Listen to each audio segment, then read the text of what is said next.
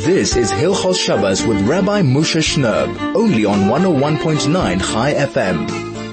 101.9 Chai FM, soul to soul, back on your radio here, Erev Shabbos Kodesh Pashas Nitzavim, on the final Shabbos of the year, Tuf Shin Pei Aleph, and a very, very warm welcome to all of our radio family. Thank you for taking time on what really is a very busy Erev Shabbos as we know that we have Shabbos coming up, and then not long afterwards, we have a big yontif, the yontif of Rosh Hashanah, uh, approaching, and there's lots to do, and lots of food to prepare, and lots of things to get organized. So we really appreciate taking the time to put on your radio, put on your device, and spend a few minutes with us, learning about Shabbos, learning about some of the chizuk that we need as we approach Rosh Hashanah, and, and how we need to be someone who serves HaKadosh Baruch Hu with the greatest, with the greatest joy. The Torah says in this week's parsha, "Pen yesh bochem." Perhaps there's amongst you shirish, a root, payre reish vilana, which is flourishing with, and it says gall and wormwood. Now I don't even know what these things are, but what, what is even the meaning of, of these terms? So we know that God forbid someone who's a sinner, that's an evil person. And the Torah is speaking here about a person who doesn't see the evil that he perpetrates. Such an individual says to himself, Shalom Yeli, peace will be with me. In, in other words, he agrees that there are others in the world who are bad people. But not me. I'm not one of them. I'm one of the good ones. And he has the, the chutzpah, the audacity to kind of bless themselves and contend that they deserve lots and lots of blessings in their lives. Apparently, there's a, quite a wide gap between the reality and this person's perception of, of himself and his actions. That's the person who thinks that he is good, but actually he's a root flourishing with gall and wormwood. Today, it's only a root, but soon it's going to become a full-fledged evil. In many ways, such a person presents a greater danger to himself and others. Rav Moshe Feinstein explains the Torah here is referring to the man who is a shema mitzvahs. He's observant, who performs mitzvahs despite the great difficulty involved, who feels, therefore, that he deserves great rewards for being moist nefesh, for going out of his way for Hashem. He goes to minyan every single day. Boy, boy, does he make sure everybody knows about it and makes a big deal out of it. Rather than serving HaKadosh Baruch Hu with excitement and joy, it becomes a drag about which he's always complaining. This person might remain observant throughout his entire life, carrying on all of Hashem's commands, but his negative attitudes will ruin his ability to transmit his mesorah, his observance to the next generation. His children will just see his negativity his bitterness. Not everyone has the capacity to overpower his Yetzirah, to avoid such a heavy burden.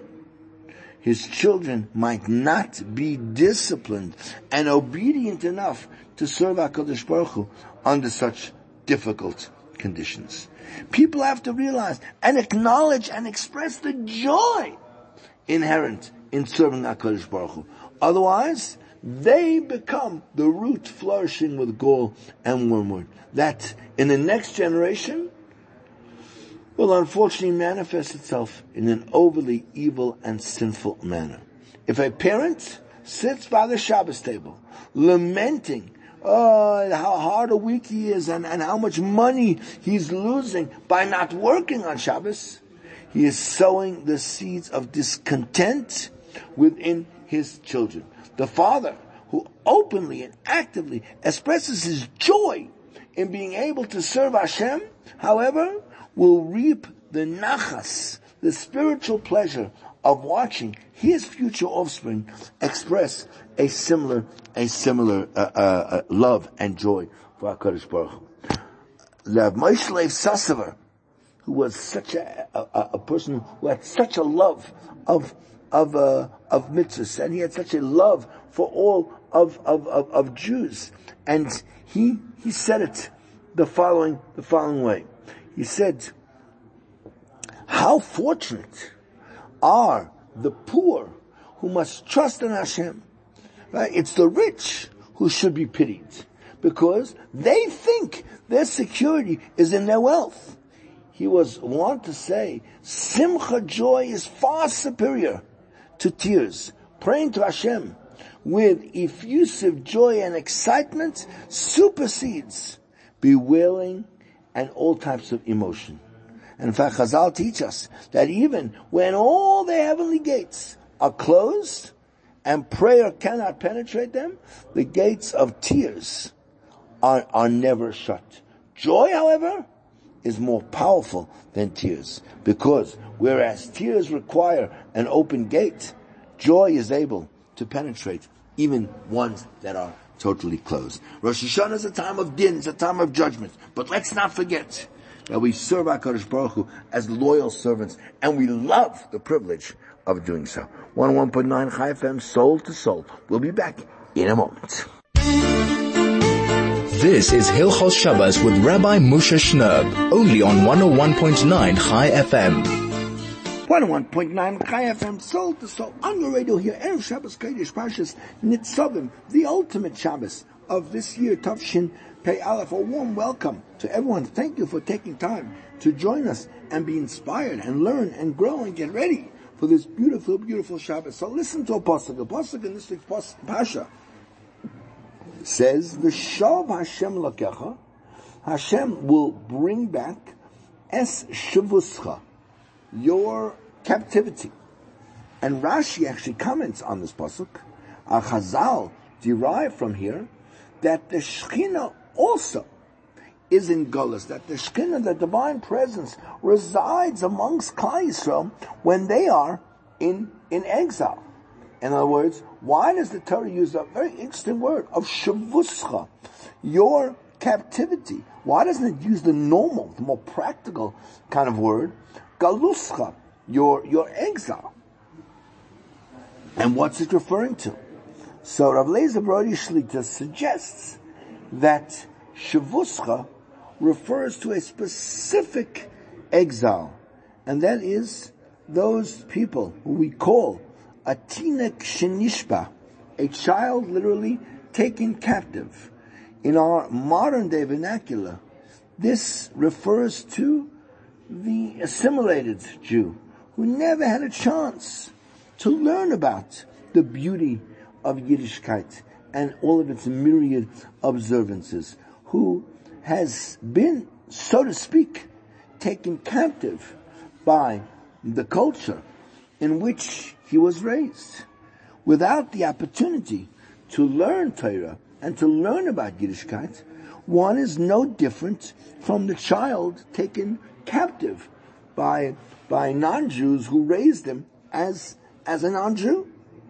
And the Rambam rules that such a person is not held accountable for his lack of observance because how could he how could he do better he doesn't he doesn't know any any better in a well-known commentary Rambam rules regarding the children of the Karaim which was a, a group who misled their children with regard to, to Jewish religious observances. And, and he considers these children to be no different than a child taken captive by them and, and reared in their misguided ways. This child is comparable to someone who has been coerced to violate and go against the Torah. It's thus proper to, to uh, sort of catalyze their return to religious observance and, and to draw them back with words of, of peace. Most of the Poskim have applied Rambam's ruling to all types of contemporary Jews who have been educated in a, a secular or agnostic type of environment. We have to reach out to them, right? Taking into consideration that they are essentially blameless for their present state of non, non-observance. The above pasuk addresses these types of children, what we call the Tznikas Shabes Rabban, assuring them that HaKadosh Baruch Hu has not only not rejected them, but that He is with them and will awaken within their hearts a desire to return home, to become observant, and to live as a Jew should live. In, in his commentary to the last pasuk in Pashas Kedoshim, so the the uh, Pasha, which of course uh, begins with a call for all Yidden, Kedoshim to you, to be holy, not just good people, but we have to strive for holiness and kind of within the prohibition against consulting all kinds of magic and, and, and sorcerers, right? As uh, which is a, which is a uh, uh, and and yedaini, and he says that this sin symbolizes the chasm that exists between Klal Yisrael and the nations of the world. When we serve HaKadosh Baruch Hu properly, we will warrant the privilege of guidance by Nevi'im, by prophets, and therefore we don't require the services of, of magicians to foretell what lays in the future. In other words, it's all about our mesorah, our tradition of transmitting Torah from one generation to, to the next. During most of our history as a nation, the Jewish people were all observant. We have been victim throughout the ages to unfortunately people who are all types of false messiahs and who have attempted to kind of disconnect our relationship and sever our, our tie with the past.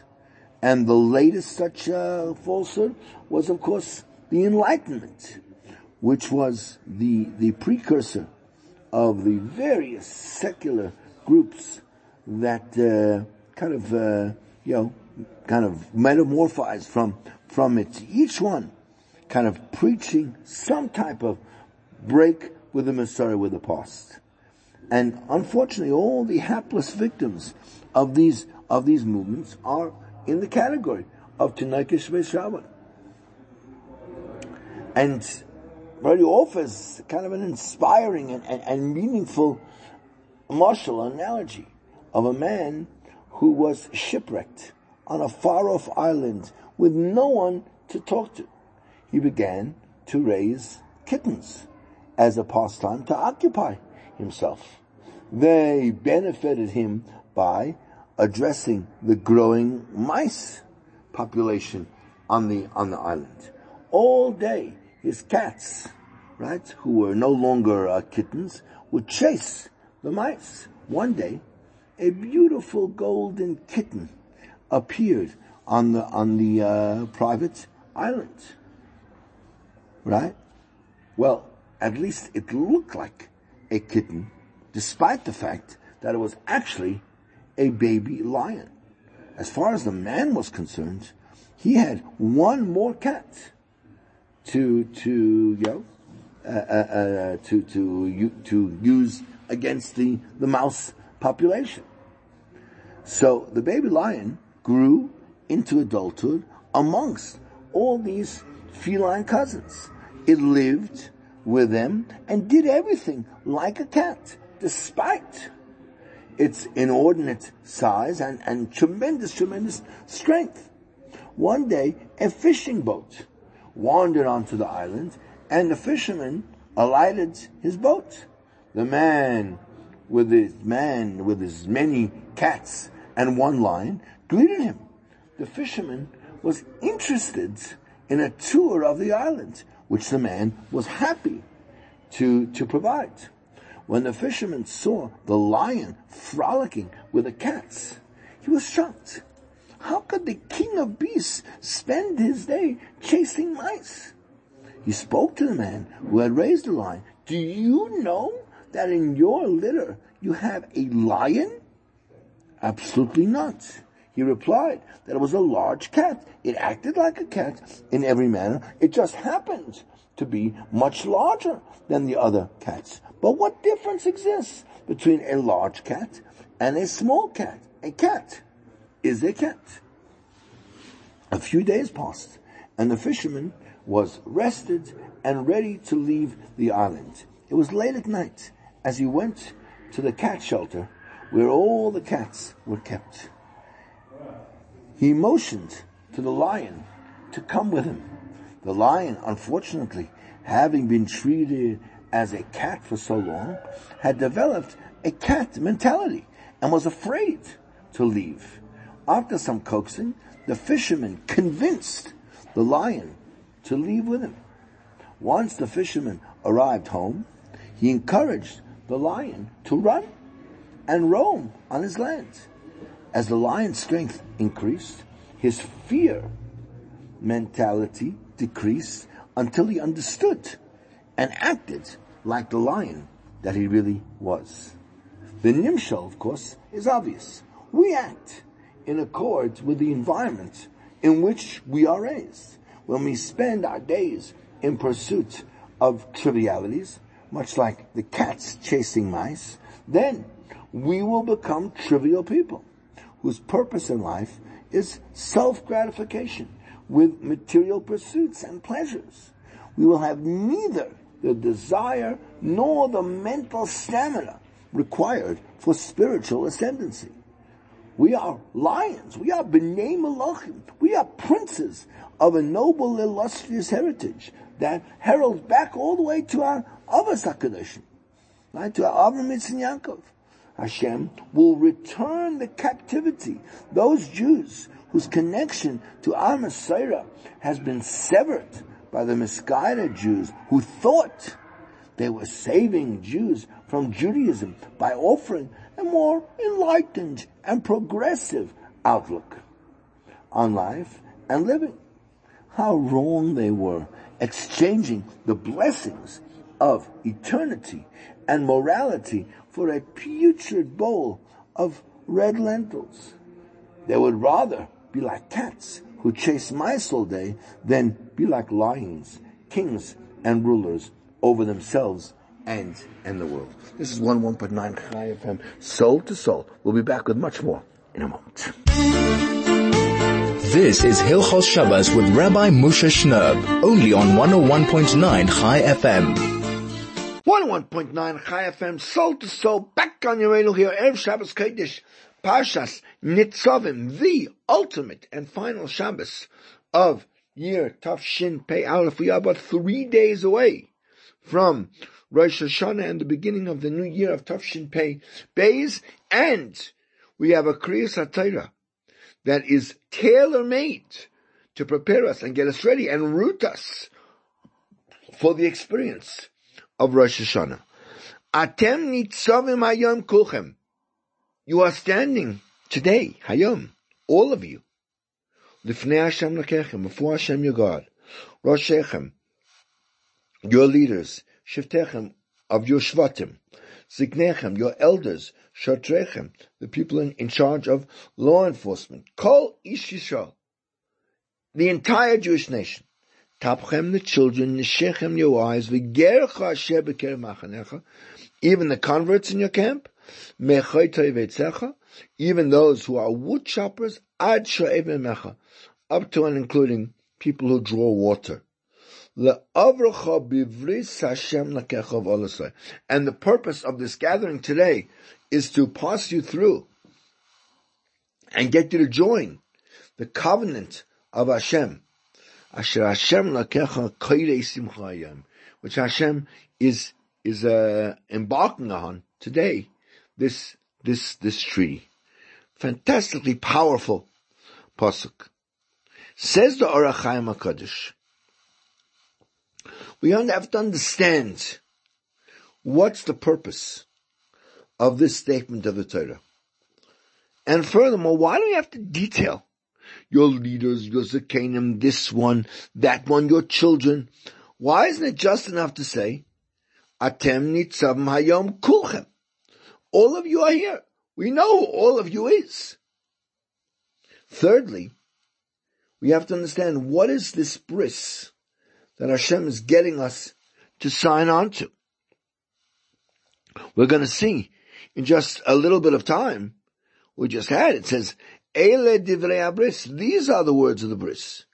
And if HaKadosh Baruch Hu wanted to include what is said also in this week's Pasha, you already made a bris at the end of last week's Pasha. If Hashem wanted to include what, what's happening now in that bris, so then it should have brought this Pasha before that concluding phrase that these are the words of the, of, of the bris. So he says it would appear that Moshe's intention in this bris was to create the situation of interpersonal relationship and responsibility, one for the other, in order that every single Jew should make the supreme effort for his fellow Jew, that no one else should fall into the situation of violating the word of Hashem. And we should take responsibility and look out for one another. And he says the, the aid Neman, the, the trusty witness, what HaKadosh Baruch Hu said, Hanistaras Lakeinu. Okay, the hidden things that Hashem knows. And we know the things that are revealed, we know about. So, the Torah itself talks about this kind of responsibility. And this isn't the same bris that we spoke about at the end of last week's Pasha. Cause that bris was to look after myself, to take responsibility for my own actions. And this is broadening that. No longer am I just responsible for myself, but I have a responsibility also for my fellow Jew as much as I have that ability. So says the Orach HaKadosh. So we see from this Orach HaKadosh that the bris that's being entered into here is coming to create a new existence for the Jewish nation. That not only that every single person is, is, required to be so careful and so adamant on his own actions, on his own private life, not to violate Hashem's covenant. But even furthermore, we are responsible on every other member of the Jewish nation that each and every one of them should do their utmost to keep the entire Torah. And the Maharal actually speaks about this in, in the Sivas Olam. And he says that this concept of interpersonal responsibility emanates from the fact that, as we understand, all of the Jewish nation is one body. And that's something that is unique to Klal Yisrael and, and especially takes effect now as the Jewish nation is about to enter Eretz Yisrael. And he says, every single Jew, Jew is responsible for his fellow Jew because they're all one nation, which is something we don't find by any other nation. No other nation is one unified being. It's all individuals as in fact the Jews are. And we're all compared to like one body. That if you have a wound in one of your limbs, so you feel it all over your body because we're all one goof. And if one Jew, chas v'shalom, does an avera, so there's an effect with that chet, with that sin, on the entire Jewish nation. Because we're all like one human being. Because we're one nation. And if you therefore have the potential and the ability to stop and arrest someone from doing an Avera, so that responsibility is yours. And if you don't, the entire generation is held responsible for that. Because it's like, you know, it's like a, a limb of the body. It's like your head. It's like your heart.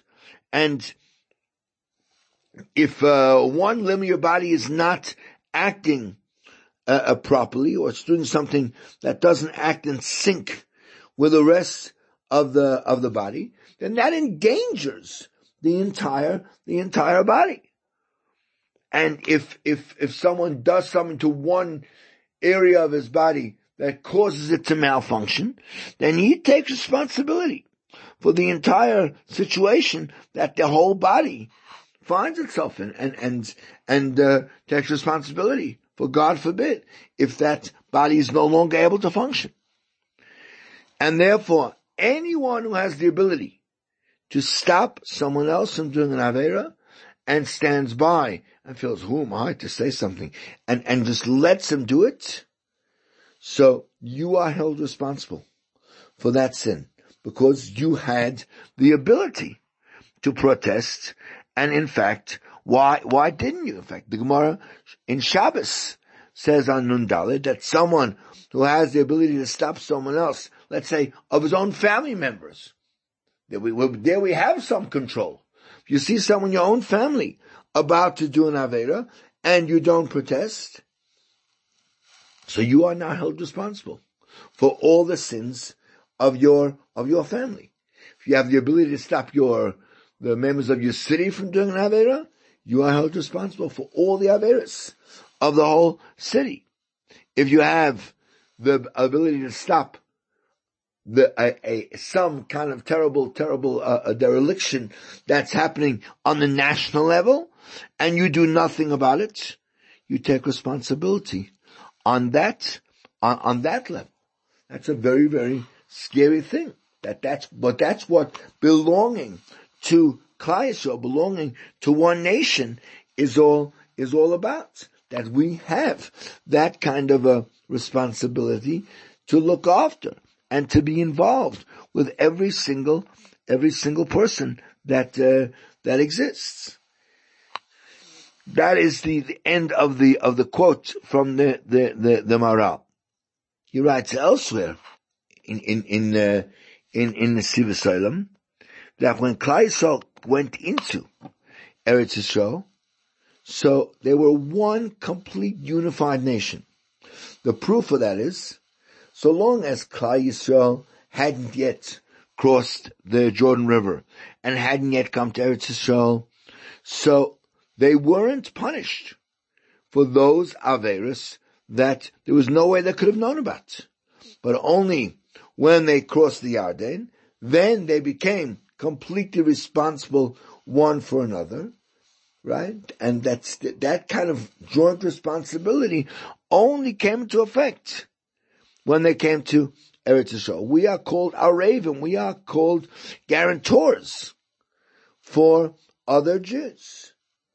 And, but we didn't reach that level of unity, of, of connection until they came to Eretz Yisrael and they were all together in Eretz Yisrael had one place, which is Eretz Yisrael, and through that land, through the unifying land that we lived in, that caused us to achieve this high degree of, of oneness. And that's why it says, I'm going to be all of your God because you are all now one, one nation. So we see from all of this, from the whole of what we've discussed until now, that Pashas Nitzavim created a completely new situation in the very essence of Klal. That until this point, Klal there were 600,000 individuals, separate each from each other. Each one, we were, we, we were, we were joined. We had a union card. We were all part of one nation. But now, we, uh, the whole situation has changed. And now we're all literally guf echad. We're all one body to such an extent that someone can be responsible for another person's averus. And we gotta understand that this concept of responsibility isn't only to take responsibility for the averus of another person, but on the contrary, more, more powerfully, it works to our benefit. As the Medrash Tanchuma says, even though I've appointed leaders and elders and law enforcers, right? All of you are equal in front of me, says HaKadosh Baruch Hu. All of you are responsible one for the other. Even a tzaddik amongst you, all of you exist in his merit. And not only you, but even one tzaddik amongst you has the ability to keep the entire world going. The entire world can stand in his, in his uh, merit. In fact, the, uh, the Imrei Pinchas says when a person, even though he might think that I'm an absolute nothing, right? And even if you uh, uh aren't, let's say, living up to your own uh, uh, uh, potential, and you're not that careful about what you do, still, if there's a tzaddik amongst amongst you, does that does that that that person can then positively affect and change what and who you are, and and and that's such an important thing on on uh, on Rosh Hashanah that even one person who is uh, uh, uh, so great that the entire generation can be credited, can be uplifted because of, of who of who he is.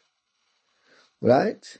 Um, and and that that's that's an incredibly empowering thing. Yes, we take responsibility if someone does something wrong, but we also benefit from all the good things that every single person in the world in the world does, because that all gets fed into the totality of what of what the Jewish of what the Jewish nation what the Jewish nation is, and how how important that uh, that actually that actually is. And if one person, same way as if someone does an avera, so the whole generation is, is punished. But we know that God's midah of goodness is so much greater than God's midah of, of, uh, punishment. And therefore, if one person does something good, the entire nation gets credit for not only the great people, all the rank and file Jews are upgraded and, and given deluxe treatment because of the mitzvahs and, and the zechuyas of even one, of even one person. So it comes out of this, there's this tremendous, tremendous, tremendous power in all of Kleisel that we're literally like one body. And therefore we have to be so careful not to in any way damage this tremendous, tremendous unity. And if one person falls off the wagon and, and does Averis. So he's not just doing private sins, but this somehow damages the entire structure of, of Klaisel. And that's the Medrash Rabbah brings in the name of Rav Shimon Yochai. It's comparable to the people that were sitting in the ship, and one of them takes a shovel and begins to drill a hole under his berth. And his friend says to him, what are you doing? So he said, no, what does it matter to you? All I'm doing is I'm making a hole under my berth. They said, an idiot. When the water comes in, it's gonna drown us. It's gonna drown us all. So from here we have to understand the tremendous responsibility that is incumbent on every single one of the Jewish of the Jewish nation. Even the smallest person takes has taken the responsibility of the entire Jewish nation on his shoulders, and everything he does has tremendous influence on the entire superstructure called the Jewish nation. And that's why the Torah counts 10 different levels of Jewish nation. Your leaders, your, your shvatim, your tribes, your elders, your law enforcers, all the Jewish people, your children, number seven, your wives, number eight, the Gerim, number nine, the wood chopper, number ten, the, the water, the water carrier, right? And we know that, that, uh, completion is always a unit of, of, of 10. It contains 10, 10 details. And the Torah uh, uh, details for us that this interresponsibility happens be- between kulam, all of us. Not only the, does the great person have a, a hashpa, an influence on the small person, but even the very, very small person has a tremendous influence on, on the great person. And it, everything happens as one reality.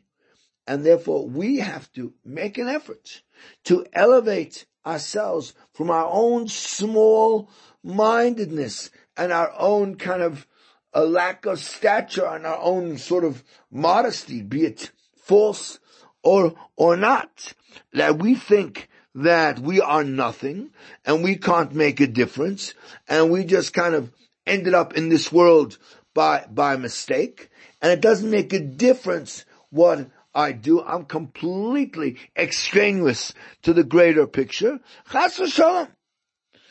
Right? You cannot say things like that because that is in fact all the claims of, of the, of the Yetzer Hara that he wants to weaken the immense power, uh, the awesome power that every single Jew has to influence the world, the world at, uh, uh, at, large. And that is such and such an idea as we go into Rosh Hashanah. And of course, we take stock of ourselves. We take stock of what we've done. We take stock of where we'd like to improve. We take stock of what we think we can achieve. But at the end of the day, we have to realize that we are part of this immense unit called Klal Yisrael. And when we stand on Rosh Hashanah night in front of our Kodesh Baruch Hu, and we say, tein Hashem, we want so much that your power and your awesomeness and your dominion should be witnessed by the whole world, what we're really saying is that the whole world should witness the incredible relationship that exists between Hashem and the entire Jewish nation and how each and every one of us is completely interrelated, is completely dependent on each other Jew and all of that feeds back to HaKadosh Baruch Hu. And if we realize that sense of unity, if we realize that sense of, of belonging, then it's not just kind of me against the great forces of the world trying to see if I can manage to kind of con, con, con, sort of cajole HaKadosh Baruch Hu to give me another year. It's much greater than me. I have a role to play in this huge, massive unit called Yisrael. And I'm telling God, I, I, I got a job to do. I may be a very, very small cog. I may be one neuron in, in, in the teeniest cell, but I'm part of it. And without me, it cannot exist. I'm needed by the team and I want to contribute. And Bez Hashem, if we do that, we can all be Zeiche to a to all have our, our, our role have our part, have our contribution to make to the entire Jewish nation. This is 101.9 Chai FM. The program is Soul to Soul, and we'll be back in a moment. This is Hilchos Shabbos with Rabbi Moshe Shnerb, only on 101.9 Chai FM.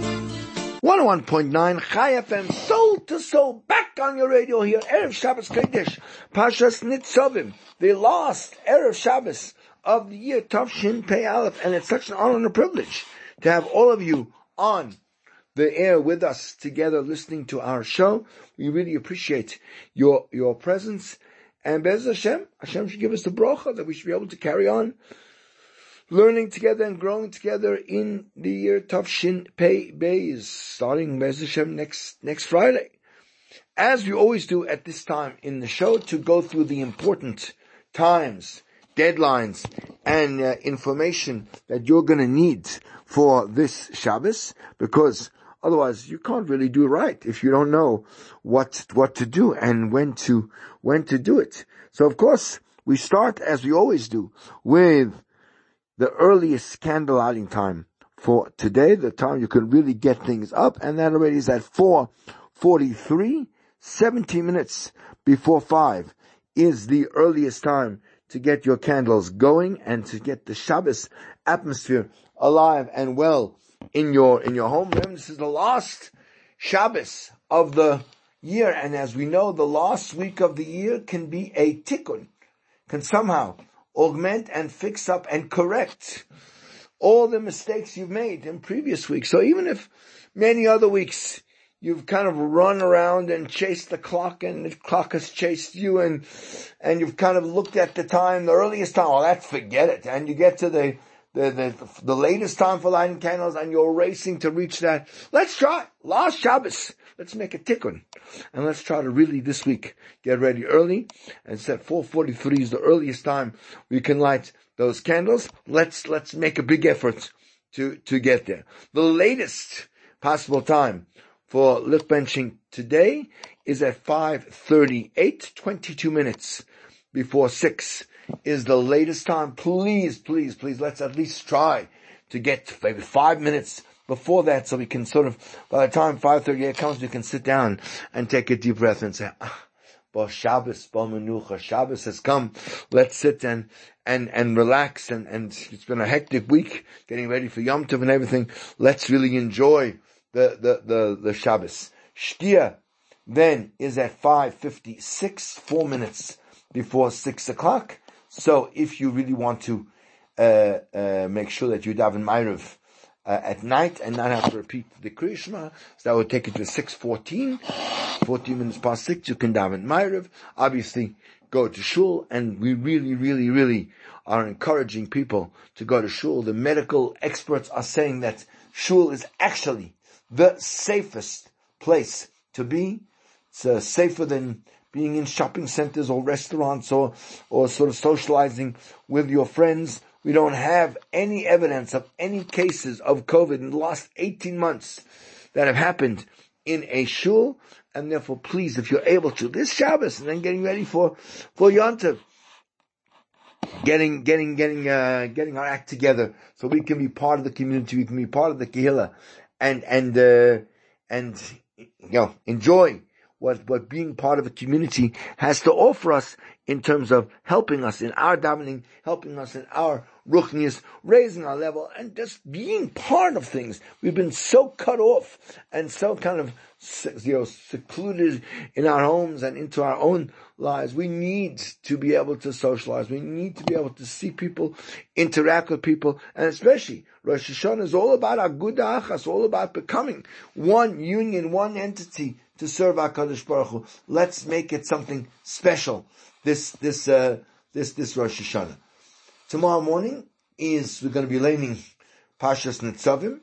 It's a very, very short Pasha. Don't breathe too deeply. You might miss the entire laning. It's all of 40, 40 psukim uh, I was, I was, uh, have this feeling that somehow Kaddish Baruch Hu has compassion on us. He knows, gee, you're going to, guys are going to be spending so much time in shul over the next few weeks, you know, Rosh Hashanah, Yom Kippur. So he gives us some really nice short parshias around Rosh Hashanah time, just to give us at least a Shabbos you can do. Oh, we can really finish this, you know, we can sort of ace this davening in, I don't know, less than two hours or something like that, and get out early, sort of just to, just to compensate. I don't know. I have no idea if that's any validity in that theory, but it sounds, it sounds, uh, it sounds good. And we're going to be doing the last of the seven special Haftarahs, which begins with the word Seis Asis B'Hashem. I will rejoice with HaKadosh Baruch Hu, which is such an important component as we prepare for Rosh Hashanah. It's about Simcha. Yes, yes, there's trepidation. Yes, there's fear. Yes, there's awe and dread of HaKadosh Baruch and His judgment, but it's gotta be done besimcha. It's gotta be done with the innate feeling of, of, of joy that, that a Yid has to have all, all the time. Tomorrow afternoon is our last time we get a chance this half a year to get involved in Pirkei Avos. We're going to be uh, reading Perek Hey and Vav, five and six, the last two, last two prokim, just to finish it, finish it off. Shabbos Kodesh ends tomorrow night at 28 minutes past six, six twenty-eight is the end of, uh, of, of Shabbos. And uh, we don't say V'inoyim at Maya because this week is is Yontif. In fact, we're not going to say V'inoyim for the next four uh, um, um, a Shabbos because we have you know, this week is uh, Shalom, next week is Yom Kippur, then the following week is the first days of Sukkot, and the, week after that is Shmini Atzeres and. So we're going to skip it for the next four weeks, and then we get back. We have one more day of, of Slicha, Sunday, and then Monday, of course, is Erev, Erev Yontiv, Erev Rosh Hashanah, and let's talk perhaps a little bit about some of the things that are relevant to Erev Rosh Hashanah. I'm talking specifically about the minhagim that exist on Rosh Hashanah. Firstly, we know there's a meaning, the Shulchan Aruch brings it down. There's a custom to fast, uh, at least some of the day on Rosh Hashanah, not the whole day. Because I'll specifically say one should not fast the whole day because we don't want to be in a state of absolute exhaustion and, and famished, famishedness. When we get to davening Ma'ariv, we want to have some kayach to daven the first Ma'ariv of the year properly. But, uh, uh, uh we, we, uh, we fast. And the question is, is a person, let's say, who was accustomed to fasting every single Erev Rosh Hashanah for many years, and now, let's say, unfortunately, he's uh, not so robust as as he once as he once uh, uh, uh was.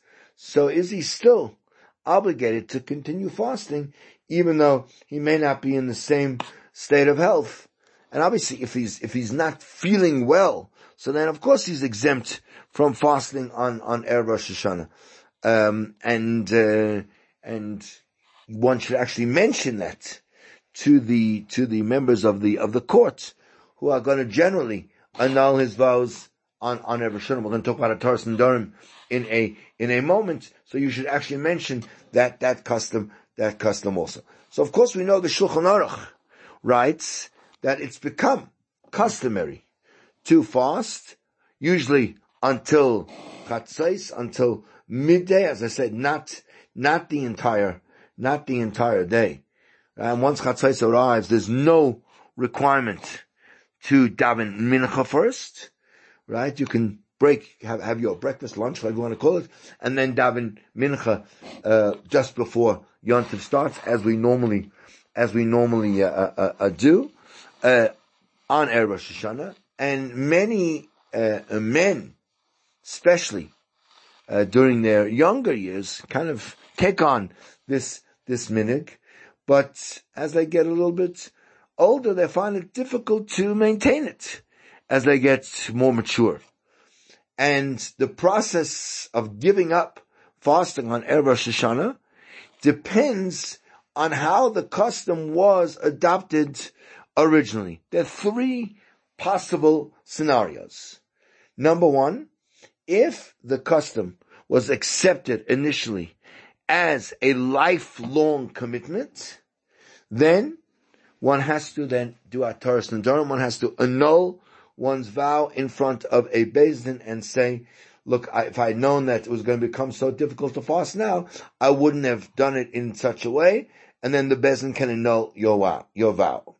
Number two, if the custom was accepted initially on a kind of year by year basis, so then no hatoras nedarim is uh, is needed uh, uh, if you now want to want to uh, stop fasting.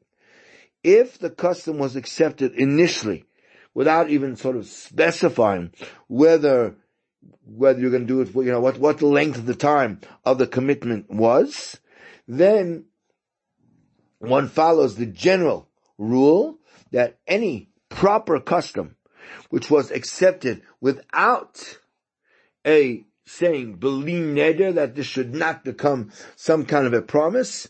So then automatically becomes like a neder, like a promise, and cannot be dropped without hataras, hataras uh, neder. Now the truth is, this, this halachic uh, uh, uh, problem is not actually unique to the custom of fasting Erev Rosh Hashanah. It refers, it actually refers to any proper minhag, one accepted and followed. So anything like that cannot be dropped without undergoing Hataras Nadarim. People who adopt even kind of simple customs, which they are not really obligated to practice.